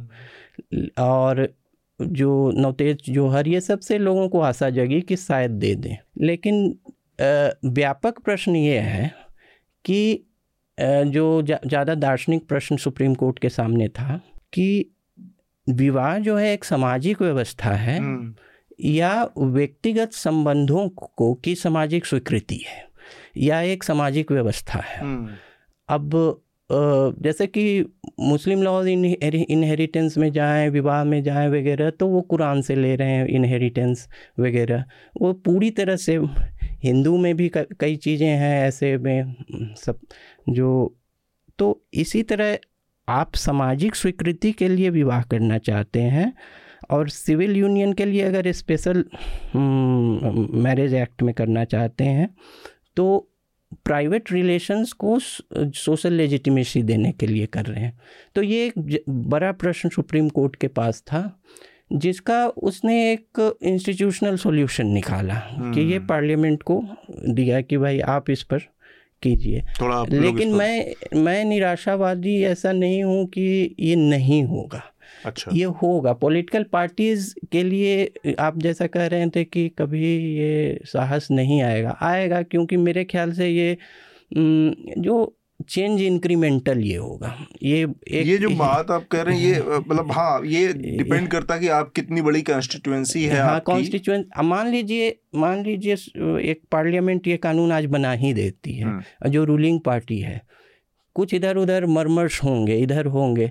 मुझे नहीं लगता उसको बहुत बड़ा नुकसान है इससे हम्म। या या कोई भी दूसरी भी रूलिंग पार्टी है या है। मुझे नहीं लगता ये बहुत बड़ी कोई पॉलिटिकल कॉन्स्टिट्यूंसी है कि इन्होंने ये बर्बाद कर दिया। एक लेकिन आइडियोलॉजिकल फिक्सेशन है। हम्म। और वो एक उसमें समय लगेगा वो इंक्रीमेंटल चेंज की चीज़ है लेकिन बाकी नहीं हर सोशल चेंज के लिए कोई स्ट्रॉन्ग आदमी लगता है। आदमी मतलब पार्टी आदमी जो बोली अपने ही देश में अगर देखो तो बाल विवाह पहले लोग कहते थे ना this is part of our culture बाल विवाह. लेकिन उसको भी बदल दिया। Similarly sati part of our culture लेकिन उसको भी बदल दिया। हिंदू मैरिज एक्ट में तलाक का प्रावधान करना जो हिंदू में मतलब तलाक जैसी चीज़ें हिंदू मैरिज हिंदू में तो नहीं एक्सेप्टेड थी उस हिंदू मैरिज एक्ट से ही ऑफिशियलाइज हुआ। तीसरी बात विडोज विधवा। हम्म। आप हम सबको मालूम है इंडिया में अभी भी छोटे गाँव में शादी के लिए नहीं जा सकते। क्यों? बिकॉज़ विधवा है। विडोज नॉट अलाउड आप बाहर ही रहिए। But widow remarriage also started being accepted तो हर चेंज सोशल चेंज के लिए थोड़ा सा मतलब साहस भी चाहिए। ऐसे नहीं कि बाजू में रख दिया। आई अग्री ये लेजिस्लेटिव की रिस्पॉन्सिबिलिटी है। लेकिन सुप्रीम कोर्ट के जजेस अगर चाहते थे तो कहीं ना कहीं स्पेशल मैरिज एक्ट के अंदर वो कर सकते थे। लेकिन मुझे लगता है उन्होंने समहाउ डिसाइड किया कि बाजू में रखो, ये हमारी रिस्पॉन्सिबिलिटी नहीं है। लेकिन हर सोशल चेंज के लिए कोई ना कोई ऐसा चाहिए जो कहता है कि हाँ हम करेंगे। और हमारे देश में ये सारे सोशल चेंजेस आए हैं जैसे सती बाल विवाह विडो रीमैरिज आए रेडिकल चेंजेस की बात कर जो आनंद बात कह रहे हैं संध्या जी वो ये कह रहे हैं जब मैं समझाऊं कि मेरी समझ इसमें बहुत ज़्यादा तकनीक नहीं थी वो ये कह रहे हैं कि सुप्रीम कोर्ट ने कहा है कि विधायिका जब बनाएगी तो बाकी चीज़ें जो है उनका भी ख्याल रख के बनाएगी। तो ये विधायिका का काम कानून बनाना है ये इतना बड़ा मसला है कि एक कानून बनाने से मामला सुलझने वाला नहीं है। It may sound a Pandora's box negative word लेकिन वो ऐसा हो जाएगा कि ऐसा पिटारा भानमती का खुल गया। सॉरी हम्म। एक और चीज़ मैं बोलूँगी। जी। जी मैं ये बोलने ही वाले थे और आपने कह दिया कि मुझे मालूम है कि आप अगर ये लीगलाइज करोगे सिविल यूनियन या मैरिज भी लीगल करोगे तो जैसे उन्होंने कहा बहुत सारी चीज़ें उसके साथ आ जाती हैं। Adoption property right succession rights वगैरह। एलजीबीटी कम्युनिटी के अंदर अंदर अगर डिवोर्स होने वाला है तो उसके बारे में क्या करेंगे? मुझे मालूम है, लेकिन ये इम्पॉसिबल तो नहीं है ना? ये इम्पॉसिबल नहीं है। जैसे हमारे इसमें हिंदू सक्सेशन एक्ट है, किसी ना किसी ने बैठ के तो ये सब मामले रिजोल्व कर लिए ना? क्योंकि ये बहुत बड़े मामले हैं, उसके लिए हम उसको ना कर दें।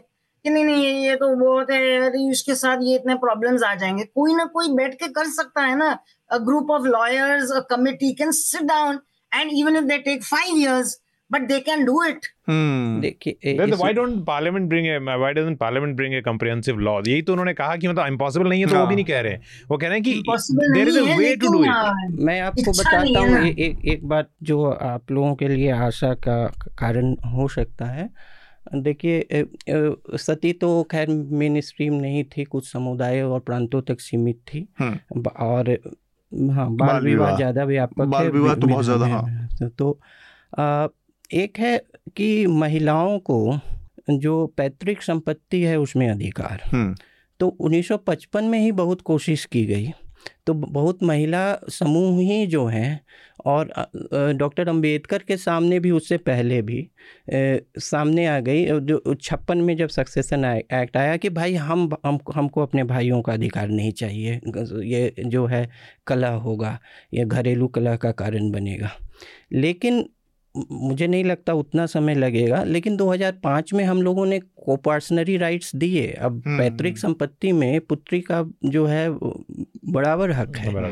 तो क्योंकि वर्कफोर्स में महिलाएँ ज़्यादा आईं ज़्यादा अवेयरनेस बढ़ा ज़्यादा तो एक इंक्रीमेंटल चेंज आया। तो ये काफ़ी लंबा समय लगा 1955 से 2005 लेकिन आ, आप लोगों को इतनी प्रतीक्षा नहीं करनी पड़ेगी शायद। लेकिन मेरे ख्याल से एक बिग बैंग से ये नहीं आएगा। कुछ समय लगेगा और ये बहुत बड़ा जो है बहुत हॉट पोटैटो नहीं है। पॉलिटिकल हॉट पोटैटो मुझे ये कोई इशू भी नहीं लगता।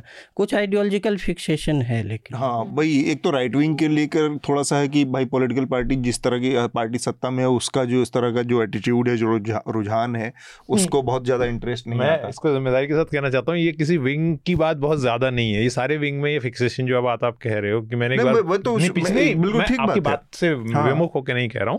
मैं कह रहा हूँ कि मैंने पिछली बार एक किस्सा सुनाया था हाँ। और वो मैं दोबारा दोहरा देता हूँ कि मैंने एक सोशलिस्ट लीडर से क्योंकि ऑफ़ द रिकॉर्ड बात थी जब पार्लियामेंट में इसका के बारे में बात की थी तो उन्होंने मेरा माइक नीचे करके, जब ये इंश्योर किया कि रिकॉर्ड नहीं हो रहा है तो कहा था, हमें इस और जो शब्द उन्होंने इस्तेमाल किया था, आप चाहे तो बीप कर दीजिएगा, लौंडेबाजी वाले मामले में मत धकेलो। क्योंकि दिमाग अभी भी वैसा ही है and he was not in right wing he was a wing which you know नहीं ज़्यादातर पॉलिटिकल पार्टियों लेकिन सारी पॉलिटिकल पार्टियों का यही रुख होगा ये मेरा मानना नहीं एक जैसे हम प्रोटेस्ट देख रहे हैं उसमें ऐसा लेफ़्ट विंग पार्टियाँ पार्टिसिपेट करके एक्टिवली पार्टिसिपेट करें तो लेफ़्ट विंग पार्टियों का तो कम से कम इस मामले में स्पष्टता है। बाकी पार्टियाँ उसमें अपने अपने वो ट्रेडिशनल जो उनके नोशन है उस हिसाब से बिहेव कर रहे हैं वो ठीक है। मनीषा ये बार बार जो बात आ रही है कि एकदम से सब कुछ चला गया या मुझे लगता है कि हर चीज़ कुछ न कुछ थोड़ा सा पॉजिटिव दे के जाती है और आगे के लिए रास्ता दिखा के जाती है और फिर उसके बाद उससे आगे का रास्ता खुलता है और कहीं ना कहीं जाके एकदम ज़ीरो पर पहुँच गए हूँ। मुझे नहीं लगता कि एकदम से ज़ीरो पर पहुँच गया हूँ इतनी बड़ी लड़ाई में इस इस हाँ, से। मैं दो तीन चीज़ें मैं कहना चाह रही थी सब हाँ. डिस्कशन सुन के अभी तक। एक तो जो कल्चर की बात हम हमेशा करते हैं और हम कहते हैं कि खजुराहो में ऐसा है या कोनार्क में ऐसा है मुझे एक तो इस चीज़ पे हमेशा डाउट लगता है कि जो वो डिपिक्शंस हैं वो कितना रिप्रेजेंटेटिव हैं कॉमन प्रैक्टिसेस का। मुझे लगता है ट्रांसजेंडर्स हाँ। ट्रांसजेंडर्स हाँ, के प्रति हमेशा हमारी बहुत ओपननेस रही है माइथोलॉजी में कल्चर में। लेकिन सेम सेक्स के प्रति मुझे नहीं पता कि कितना एक्सेप्टेंस इवन ब्रिटिश के आने से पहले था या मुगलों के आने से भी पहले था। हाँ ये ज़रूर है कि पाप नहीं माना जाता। जैसे इस्लाम और क्रिश्चियनिटी में बिल्कुल ही इसको माना जाता है कि ये हाँ, भगवान के खिलाफ है।, है। ऐसा कुछ हमारे मतलब मेजोरिटी जो रिलीजन है हिंदुज़म में ऐसा नहीं इनफैक्ट इसके ट्वीट में भी जो ओवेसी का सबसे स्ट्रॉन्गेस्ट ट्वीट था कि ये मेरे हम्म, धर्म के खिलाफ है। हम्म। तो ऐसा कुछ नहीं है लेकिन पॉपुलर कितना एक्सेप्टेंस है इसका मैं हमेशा सोचती हूँ उस बारे में कि ये पॉपुलर था या ये कुछ बस डिपिक्शंस थे? या मुझे नहीं हाँ, लगता सेम सेक्स हाँ, हम इतना का मामला इतना गैप है इसमें ना इसमें ये हो सकता है कि बहुत की किसी किसी एक बड़े रूलर की अपनी फैंटेसी है उसने बहुत सारा पैसा लगाया क्या मतलब हम कह नहीं सकते बहुत भरोसे से हाँ, बताइए मैं कह रही थी कि मतलब सेम सेक्स लव कितना मेन स्ट्रीम था या मैरिज कितना या आइडिया ऑफ़ मैरिज कितना मेन स्ट्रीम था ये मुझे नहीं पता। हाँ ट्रांसजेंडर्स की एक्सेप्टिंग और हाँ sexual relationships between similar genders ये शायद कॉमन रहा हुआ और इसी वजह से मुझे लगता है जैसे कोर्ट्स को एक तो आनंद ने क्लियरली बताया कि एक लेजिस्लेचर का काम है वो तो हाँ। एक एस्पेक्ट है ही इसमें लेकिन दूसरा है कोई रेडिकल चेंज या रिफॉर्म मुझे लगता है कोर्ट्स भी तभी जैसे जो डी क्रिमिनलाइजेशन भी हुआ होमोसेक्सुअलिटी का एक वक्त आ गया था। सिविल सोसाइटी की वजह से मीडिया की एफर्ट्स की वजह से एक माहौल सा बन गया था कि भाई अब इसका वक्त चला गया है इसकी हम्म। ज़रूरत नहीं है। तो चाहे हम कितना भी बोले जुडिशरी इंडिपेंडेंट है और न्यूज़ नहीं देखती या समाज के प्रभाव में नहीं आती वो भी देखती है कि कहाँ एक वक्त आ गया है तो डिक्रिमिनलाइज हो गया है। मैं मानती हूँ राम मंदिर में भी शायद एक वक्त आ गया था ऐसा पॉलिटिकल हाँ। माहौल बन चुका था। शायद अगर पॉलिटिकल माहौल ऐसा नहीं होता तो वो रूलिंग भी नहीं आती क्या पता? हम्म। तो इस मामले में मुझे नहीं लगता कि एक माहौल बन चुका है। अभी डिक्रिमिनलाइजेशन ही हुई है। लोग अभी मान ही रहे हैं कि ऐसा ठीक है या पाप नहीं है या क्रिमिनल एक्टिविटी नहीं है।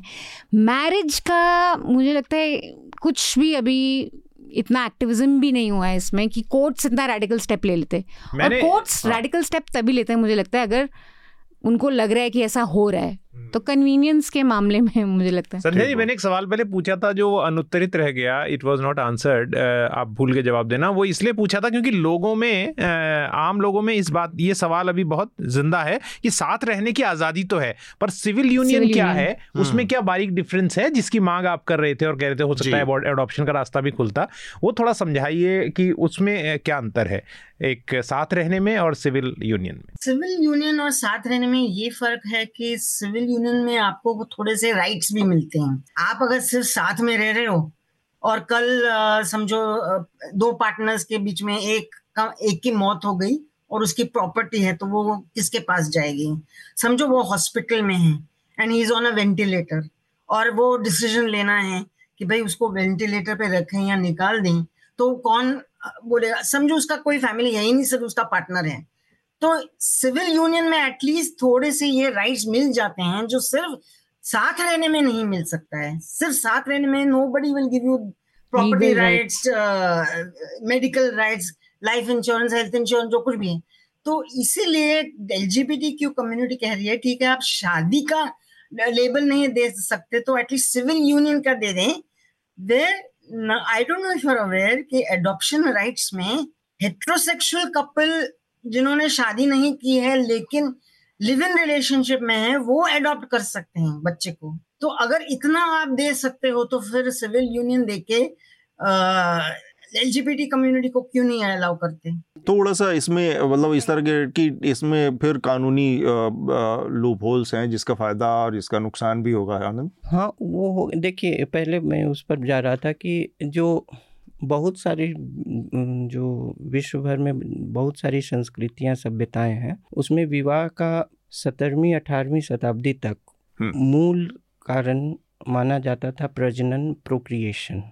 अगर आप प्रोक्रिएशन के लिए संबंध में नहीं आ रहे हैं तो उसको सामाजिक स्वीकृति नहीं मिलती थी आपसे आप प्रोक्रिएट कर पाए या नहीं कर पाए वो अलग बात है लेकिन प्रोक्रिएशन का इंटेंशन होना चाहिए विक्टोरियन मोरलिटी भी जो गिडेंस वगैरह का पढ़ेंगे तो प्रोक्रिएशन के अलावा मैन वुमेन रिलेशनशिप का भी कोई बहुत बड़ा कारण नहीं माना जाता था रोमांटिक रिलेशंस को भी बहुत जो है ऐसी लेजिटिमेसी नहीं थी हम्म। थी लेकिन अगर वो प्रोक्रिएशन में कलमिनेट होती है तो हम्म। तो आ, ये ये एक है लेकिन दूसरी बात है, मुझे जो है इंक्रीमेंटल चेंज का जो बोल रहा था कि जो उसमें संरक्षणवादी हैं, मैं उन्हें रूढ़ीवादी नहीं कहूँगा, उसके लिए सही शब्द शब्द संरक्षणवादी जो हैं, जो कंजर्वेटिव हैं, उनका भी एक जो एक लाइन होता है कि चेंज टू कंजर्व एक पॉइंट ऐसा आ जाता है जैसा कि हम लोग कि हम हम अपने वैल्यूज़ को प्रोटेक्ट करने के लिए अब थोड़ा चेंज करें। अब अब इतना उसी वही उनका मूल है कि अनहरीड विजडम कि जो चेंज है वो बहुत ही कैओटिक नहीं हो। हम्म। बहुत ऐसा भी नहीं हो कि एकदम से चेंज आ गया जैसे फ्रेंच रिवोल्यूशन के बाद उसके बाद फिर। तो चेंज को जो है स्नेह स्नेह तो चेंज के करने कंजर्व करने के लिए भी आपको चेंज करना पड़ेगा। तो वैसा पॉइंट आएगा तो इवन जो कंजर्वेटिव स्ट्रीम है भारतीय समाज का भारतीय राजनीति की वो भी स्वीकार करेगी। हम्म। और जो अनहरीड विजडम का है कि हाँ धीरे धीरे जो विजडम जो है वो एक मुझे उससे लगता है कि तब एक कॉन्सेंसस भी बन पाएगा। आपको कुछ जोड़ना है संध्या जी आपको इस पर कुछ जोड़ना है मनीषा? फिर हम अगले विषय पर थोड़ा सा बातचीत करेंगे। कुछ इसमें जोड़ना है? आनंद ने जो बात कही, संध्या जी। हाँ ये भी मेरे दिमाग में आया ये जब सुप्रीम कोर्ट की जजमेंट आई कि हम बार बार हम मतलब मैं नहीं, सब सोसाइटी, कि marriage is marriage because it is a marriage between man and woman लेकिन हम भूल जा रहे हैं कि आई थिंक आनंद जी ने अभी उसके रेफरेंस में बारे में कुछ बोला है। Why did society come up with marriage कि स्पेशली महिलाओं को थोड़ा प्रोटेक्शन दे क्योंकि अगले पहले सदियों में आ, मर्द लोग किसी भी औरत के साथ जाके रिश्ता लगा सकते थे। मतलब एक उनकी आ, है रिश्ते में वो जाके शायद और भी महिलाओं से रिश्ता जमा सकते हैं।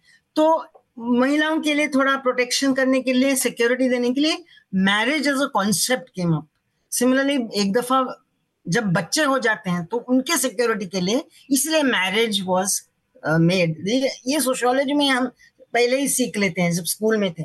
तो मैं क्या बोल रही हूँ, जब जमाना भी बदल रहा है why should it be only marriage between man and woman आप ऐसा समझो कि ये किसी भी दो इंसान में जो अपने एक दोनों से प्यार करते हैं, उनको वो फ्रीडम दे दो शादी करने की। अभी वो जमाना गया है man and woman because Victorian morality में ये था कि man and woman get married to procreate that is all that is what Queen Victoria thought you can not have sex for pleasure you can get married because then you can have sex and आपको मालूम भी होगा कि eighteen hundred में जब Victoria थी Queen Victoria थी obviously women were not allowed to have sex without being married तो ये सारे चीज़ें जो थी पहले जमानों में, ये अभी अभी भी आ रहे हैं।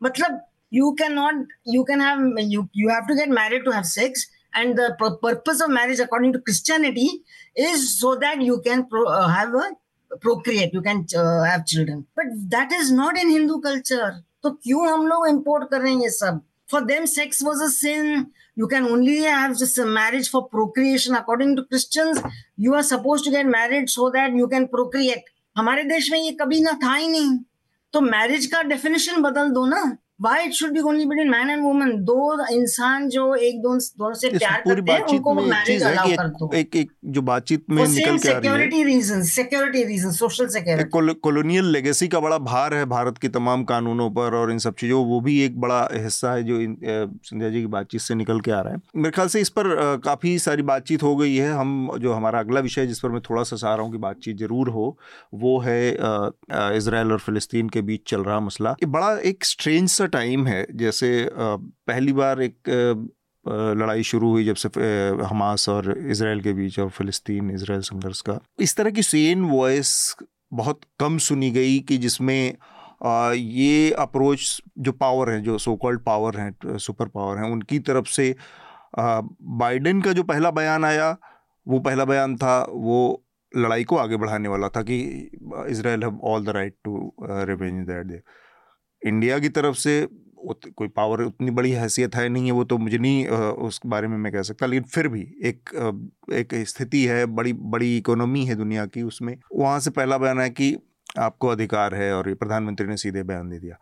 दूसरी तरफ़ हम देखें रसिया खुद इन्वॉल्व है एक एक, एक वॉर में यूक्रेन की तरफ़ से वो इलीगली घुसा हुआ है एक देश दूसरे देश में। चाइना जो एक सुपर पावर माना जाता है एक बड़ा पावर वो खुद उसके इंटरेस्ट कुछ देशों में ऐसे इस तरह से कॉन्फ्लिक्ट करते हैं चाहे वो वियतनाम हो चाहे वो। ऐसे में इस तरह की स्थिति में कोई रोकने वाला नहीं है और ताज़ा जो हालत है अचानक से हमने देखा पाँच सौ लोगों की मौत हुई है। फ़लस्तीन के एक हॉस्पिटल में जो गाजा पट्टी में एक हॉस्पिटल था उसमें जो ये पूरा ब्लास्ट हुआ। अब उसमें लेकर कई तरह की कहानियाँ आ रही हैं। कोई कह रहा है कि इसको इसराइल ने ब्लास्ट किया है कुछ कह रहे हैं कि नहीं ये हमास का अपना ही टारगेट मिस हो गया। इस्लामिक जिहाद। हमास ने इस्लामिक जिहाद। तो ये जो स्थिति है आनंद मैं चाहूँगा कि एक बार तो इस पर हमने पिछले हफ़्ते भी इस पर काफ़ी विस्तार से बात की थी लेकिन मैं केवल इस पर्सपेक्टिव से बात करना चाह रहा हूँ कि कोई भी इस आग में पानी डालने वाला नहीं दिख रहा है इस समय। जो एक तीसरे बड़े वॉर की तरफ़ ले जा सकती है ये सारी स्थितियाँ। क्योंकि सबके अपने अपने इंटरेस्ट हैं। कोई यूक्रेन में ज़मीन हथियाना चाहता है कोई वियतनाम में ज़मीन हथियाना चाहता है कोई गाज़ा पट्टी में अपना हथियाना चाह रहा है। देखिए ये जो मूलतः जो संरचना है अंतर्राष्ट्रीय संबंधों की वह अराजकता की ही है। हम्म। कि जो नेशनल इंटरेस्ट है लोग परसू करते हैं लेकिन कुछ मैंने पहले भी बताया कि इंटरनेशनल लॉ जो है या तो म्यूचुअल इंटरेस्ट से चलेंगे या फिर पॉजिटिव मोरालिटी के जिसको शुरू में लोगों ने इंटरनेशनल लॉ को बोला था। तो इसमें आग में घी डालने वाला काम जो है जो व्यक्तिगत जीवन में लोगों का को होता है वो समय करेगा। पानी आग में पानी डालने वाला काम। वो वाला काम। घी तो आग बढ़ाने वाला काम हो जाएगा। आग में घी और नहीं पानी पानी वाला पानी का समय करेगा। समय करेगा हाँ। क्योंकि एक ये बड़ा आनंद का जवाब बहुत फिलोसॉफिकल है समय। हाँ। मतलब समय निर्धारित करेगा आने वाला वक्त ही बताएगा टाइम हो गया। एक थोड़ा सीरियस आपकी हाँ। नहीं नहीं मैं कुछ और मैं सीरियस नोट पे ही बोला। समय ही करेगा।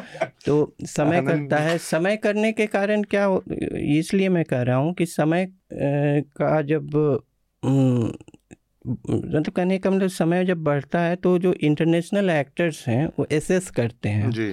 कि अब जो है इसका ट्रेजेक्ट्री ये कौन सा रुख लेना चाहिए? और उसके बाद उनका जो इन्फ्लुएंस है उसी तरह से वार को डायरेक्ट करता है। तो अभी जो है अभी तत्कालिक जो है कोई जो दो दो खेमे कह सकते हैं। एक यूएस लेड खेमा है जो इसराइल की तरफ़ झुका हुआ है और एक जो रसिया चीन वगैरह का है बेल्ट रोड कॉरिडोर वाले। तो वो है और बीच में जो है मिडिल पावर्स हैं जैसे इंडिया है वगैरह जो कि एक बैलेंसिंग एक्ट में है। हम्म। भारत ने जो आधिकारिक बयान दिया है हम्म। वो बैलेंसिंग वाला है कि पैलेस्टीन को के मतलब उसके प्रति सहानुभूति है लेकिन इसराइल मैंने इस पर लिखा भी था कि ये हाँ। तो वो मैंने कहा भी था कि जो विदेश मंत्रालय का वक्तव्य आएगा वो ज़्यादा संतुलित होगा प्रधानमंत्री का तत्कालिक था कि हम आपके साथ हैं क्योंकि जो एक दुर्घटना के तौर पर शुरुआती जो दस पंद्रह मिनट लेकिन जो विदेश मंत्रालय का वक्तव्य आया है, वो ज़्यादा संतुलित है कि पैलेस्टीन इंटरेस्ट वगैरह को, दोनों को ये करते हुए। तो अभी जो है, मेरे ख्याल से समय जैसे दस पंद्रह दिन, बीस दिन, उसके बाद यूएस भी एसेस करता है, जो बिग पावर्स हैं, वो भी एसेस करते हैं कि युद्ध की गति क्या जा रही है। और उससे क्या जो है हम बताइए। आज एक चीज़ तो ऐड करी है उन्होंने, ये जो अनाउंस करा है प्लान पैलेस्टीनियंस जितने भी इफ़ेक्ट हुए हैं, उनके लिए जो फाइनेंशियल एड हम्म। और रेफ्यूजीज के लिए जो तो ये एक चीज़ पॉजिटिव पहला मैं सुन रही हूँ कुछ कि गाजा और पैलेस्टीनियंस के लिए कुछ अमेरिका ने जो बोला है कि और साथ में वो इजिप्ट की तरफ़ से जो पूरा जो राहत सामग्री थी वो रोक के बॉर्डर पे रखा था उसको भी छूट दिया कि अब वो ले जा सकते हैं हाँ। मैं मैं ये कहना चाहता हूँ कि अभी इसमें सात अक्टूबर को हम जैसे बात कर रहे थे वैसे हम आज की डेट में बात नहीं कर सकते हैं हम्म। आनंद ने जो आर्टिकल लिखा था वो बेहतरीन है उसको पढ़ना चाहिए मैंने उसको ट्वीट भी किया था हम्म। लेकिन अभी आनंद ने जो कहा है कि समय करेगा तो अभी मेरे को लगता है हम बहुत क्रूअल चॉइस ऑफ़ वर्ड है ये हम्म। समय करेगा वो उन्नीस सौ 1900 से उनके लिए समय कब आएगा पेलेस्टीनियंस के लिए? हम्म। और दूसरी चीज़ ये है मैं देशों वाले मैं आपकी बात के साथ मतलब एक दो तीन चीज़ें जोड़ रहा हूँ। देश की बात है क्या दो देशों के बीच लड़ाई हो रही है? जैसे अतुल ने कहा क्या यूक्रेन और रशिया का वॉर है? Palestinians are living under occupation और हम्म। उसके पास मिसाइल है हमास की बात नहीं हमास आतंकवादी संगठन है उसको मैं वन थाउज़ेंड टाइम डिग्री उसको बढ़ा के पूरी ताकत के साथ बोल वो आतंकवादी संगठन है उसकी निंदा होनी चाहिए। लेकिन पेलेस्टीनियंस पे जो बम बरसाए जा रहे हैं क्या वो दो देशों के बीच में लड़ाई हो रही है? हम्म। ऐसा तो नहीं है। हाँ। उनको और क्या दो खेमों में अगर दुनिया बटी हुई है तो उनके साथ कौन सा खेमा है? Even Arab countries Muslim countries are not opening their boundaries for them Iran जो है इस वक्त नहीं नहीं ईरान जो है। इस वक्त जो है डिपोर्ट कर रहा है उन लोगों को जो अफगान अफ़गानिस्तान के रिफ्यूजीज हैं। हाँ। तो अरब कंट्रीज़ जो दिखने में बड़े मुस्लिम भाईचारे की बात करते हैं और कुरान का हवाला देते हैं वो भी उन लोगों को अपने साथ नहीं रखना चाहते उनको इसराइल में या हिंदुस्तान में या किसी अफ़गानिस्तान में वापस भेज रहे हैं। तो तीसरी चीज़ ये है कि ये जो चीज़ अभी हो रही है उसमें पूरी दुनिया के देश क्या बात कर रहे हैं? मतलब we are equating a terrorist organisation a terrorist organisation जिसकी किसी भी डिग्री पे निंदा होनी चाहिए उसकी तुलना इसराइल के साथ की जा रही है। नेशन स्टेट है। जो एक नेशन स्टेट है। और यूएन में you are signatory to so many convention बहुत इंपॉर्टेंट पॉइंट है कि एक नेशन स्टेट का रिस्पॉन्सिबिलिटी क्या रहता है। हाँ। आप और अभी देखिए दस परसेंट पंद्रह परसेंट लोगों के पास वहाँ पीने का पानी साफ़ है। और वो भी अब उनको उपलब्ध नहीं हो पा रहा है। अब उनके पास दवाइयाँ नहीं हैं वहाँ हमास जो कर रहा है वो वास्तव में जो इसराइल के स्टेटमेंट को मैं मान सकता हूँ कि वो कह रहा है कि हमास को ट्रैप कर रहे हैं बाहर निकलने नहीं दे हमास ट्रैप कर रहा है लोगों को बाहर नहीं निकलने दे रहा है। दिस थिंग हम्म। उन्होंने बूबी ट्रैप बिछाए हुए हैं ये भी सच होगा। उन्होंने लैंड माइन लगाए हैं वो कल को फिर हमला करेंगे क्योंकि वो इस्लामिक जिहादिस्ट फिलासफी पर चल रहे लेकिन ये भी सच है ना कि सौ साल से आप एक ऑक्यूपेशन में कब्जे में हैं और इसको मैं उसके उसको ध्यान में रखते हुए बोल रहा हूँ कि जीयूस के साथ क्या हुआ। और इसको कोई नहीं बता रहा है कि जीयूस के अंदर जो कई ग्रुप हैं जो इससे सहमत नहीं है जो नितिन याहू के खिलाफ कितना आवाज़ उठ रही है उनके देश के भीतर वाली पॉलिटिकल है हमारे टीवी चैनलों में उठती है आवाज़ हम्म। तो ये तमाम तमाम चीज़ें इनके बारे में कभी बात ये बहुत पैशनेट एक पॉइंट ऑफ़ व्यू हृदय का आया हाँ, इसके तो बाद अंतिम कमेंट सबके एक एक ले लिया जाए नहीं है मतलब हाँ। मैं कह रहा हूँ कि जो स्टेट एक्टर है नॉन स्टेट एक्टर है मैंने पिछले बार शायद हफ़्ता में या आर्टिकल में ही मैंने डिस्टिंग्विश किया है कि स्टेट हम्म। एक्टर और नॉन स्टेट एक्टर जो है और ये ये नया पॉइंट इस सदी के लिए नहीं है क्योंकि आप नाइन बाई इलेवन में भी देखिएगा तो अमेरिका ने जो है जो अलकायदा को परसू किया था अफ़गानिस्तान में वो एक नॉन स्टेट एक्टर और एक्टर का जो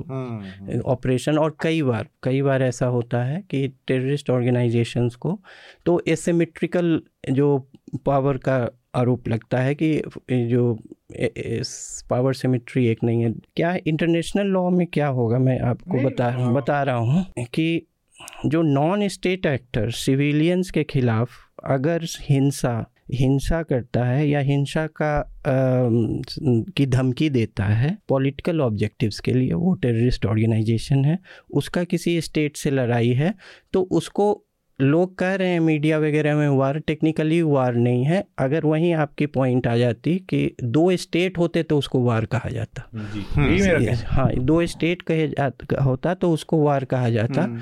लेकिन ये एक्चुअली टेक्निकली वार नहीं है। तो ये तो है ये तो इंटरनेशनल उससे देखें तो एक स्टेट को आप मतलब अभी बॉम्ब गिरा है हॉस्पिटल में अब किस साइड से गिरा है वो उसमें भी अभी हाँ। चल रहा है। और बाइडेन ने तो बहुत क्लियरली बोल दिया कि ये उन्हीं की मिसाइल है वो गिर गई गलती से हाँ, इस्लामिक जिहाद। उन्होंने इस, उन्होंने आते ही बोल दिया कॉन्वर्सेशन लेकिन फिर भी उससे पहले हॉस्पिटल्स में लाइटें जा रही हैं पानी नहीं है जो लोग वेंटिलेटर में हैं जो लोग मेडिकल सपोर्ट में हैं हाँ। उनका कट हो रहा था। ये तो Israel has to be responsible for this क्योंकि प्रोपोर्शनल रिस्पॉन्स भी एक चीज़ होती है। हाँ। आप नॉन स्टेक एक्टर्स या टेररिज्म को भी हटाने के लिए बिल्कुल ही उजाड़ नहीं सकते एक देश को कि आप बॉम्ब गिरा रहे हो सप्लाई कट कर रहे हो। एक लाइन इसमें जोड़ना चाहता हूँ और जिसमें आप मुझे लगता है सभी लोग सहमत हो सकते हैं वो ये कि जितने भी वेस्टर्न कंट्रीज़ हैं राइट हम्म। हम बात करते हैं और बिल्कुल ये है मैं मैंने कई बार इस न्यूज़ लॉन्ड्री में कहा है कि जो इस तरह का जो इस्लामिक जिहादिस्ट ऑर्गेनाइजेशन है ये अपनी कहाँ से इंस्पिरेशन लेते हैं ये सबको पता है। यू नो रिलीजियस टेक्स्ट से आती है उस चीज़ को एक बहुत रेडिकल ऑर्गेनाइजेशन बढ़ावा देती हैं। लेकिन अमेरिका ने पचास देशों पर हमला किया है। अमेरिका ने ईरान में अफ़गानिस्तान में और बगदाद में और इराक में बच्चों को मारा है। तो आईसिस जब बढ़ रही थी सीरिया की ओर ये जिहादी बढ़ रहे थे तब ये देश क्या कर रहे थे? तो मतलब इसको बेहतर शायद आप समझा पाएँगे कितना लंबा किसी और कार्यक्रम में कितना हम्म। लंबा बैकग्राउंड रहा है कि इतने बड़े बड़े ऑर्गेनाइजेशन बन गए। नाइन इलेवन अटैक हुआ सऊदी अरेबिया जो फाउंटेन हेड है और जो फंड करता है मिलिटेंसी को टेररिज्म कर रहे हैं बाइडेन के साथ। टेररिज्म को। उनके सारे रिश्ते जो है वो अमेरिका के जो ऑफिसर्स हैं अमेरिका की सरकार में बैठे हुए लोगों के साथ हैं। तो यू कैन इस पर तो थोड़ा जटिल हो जाएगा। जिसे कहते हैं ना कि आप दो कन्फ्लिक्टिंग कॉजेज को एक साथ बढ़ावा नहीं दे सकते। संजय जी आपका इस पर कमेंट अगर कुछ आपके दिमाग में कुछ है ये जो कॉन्फ्लिक्ट चल रहा है गाजा पे और हमास और इसराइल के बीच। एक्चुअली इसके बारे में मैं सिर्फ़ इतना बोलना चाहती हूँ कि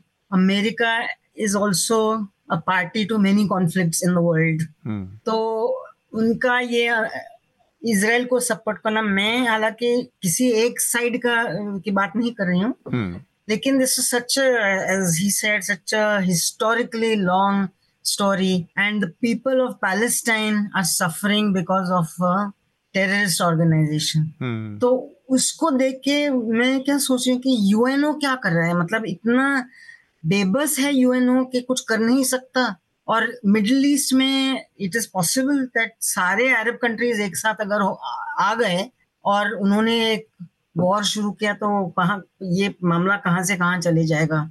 It might affect even India economy तो जाएगी ही। hmm. लेकिन हो सकता है तो I don't know the solution to this frankly it is extremely frightening हम लोगों ने पिछली बार भी इस पर एक एक तो चीज़ यही निकल गई जो हमास का पूरा जो अटैक या हमास का जो ये अनएक्सपेक्टेड डेस्परेशन वो दिखा है उसमें उसमें एक बड़ी भूमिका है जो कि इसराइल की अरब देशों के साथ लगातार अलग अलग अलग अलग देशों के साथ बढ़िया होते रिश्ते हैं और उसमें फलस्तीन को अपना जो फलस्तीनियन कॉज है जो उनका अपनी मांग है जो डिमांड है वो बहुत डाइल्यूट होती दिख रही है वो हम्म। डर एक तो है ही है जिसकी वजह से हमास ने लेकिन हमास को नो डाउट कहीं ना कहीं से तो इतनी इतने बड़े पैमाने पर कोई कार्रवाई करने का कहीं से लॉजिस्टिकल सपोर्ट मिला है और वो भी उस इसराइल और उस मोसाद के खिलाफ जिसके बारे में कहा जाता है कि उसकी सर्विलांस बहुत पूरी दुनिया में नंबर एक है। तो कहीं ना कहीं से उसको पावर और ताकत भी मिली रही है।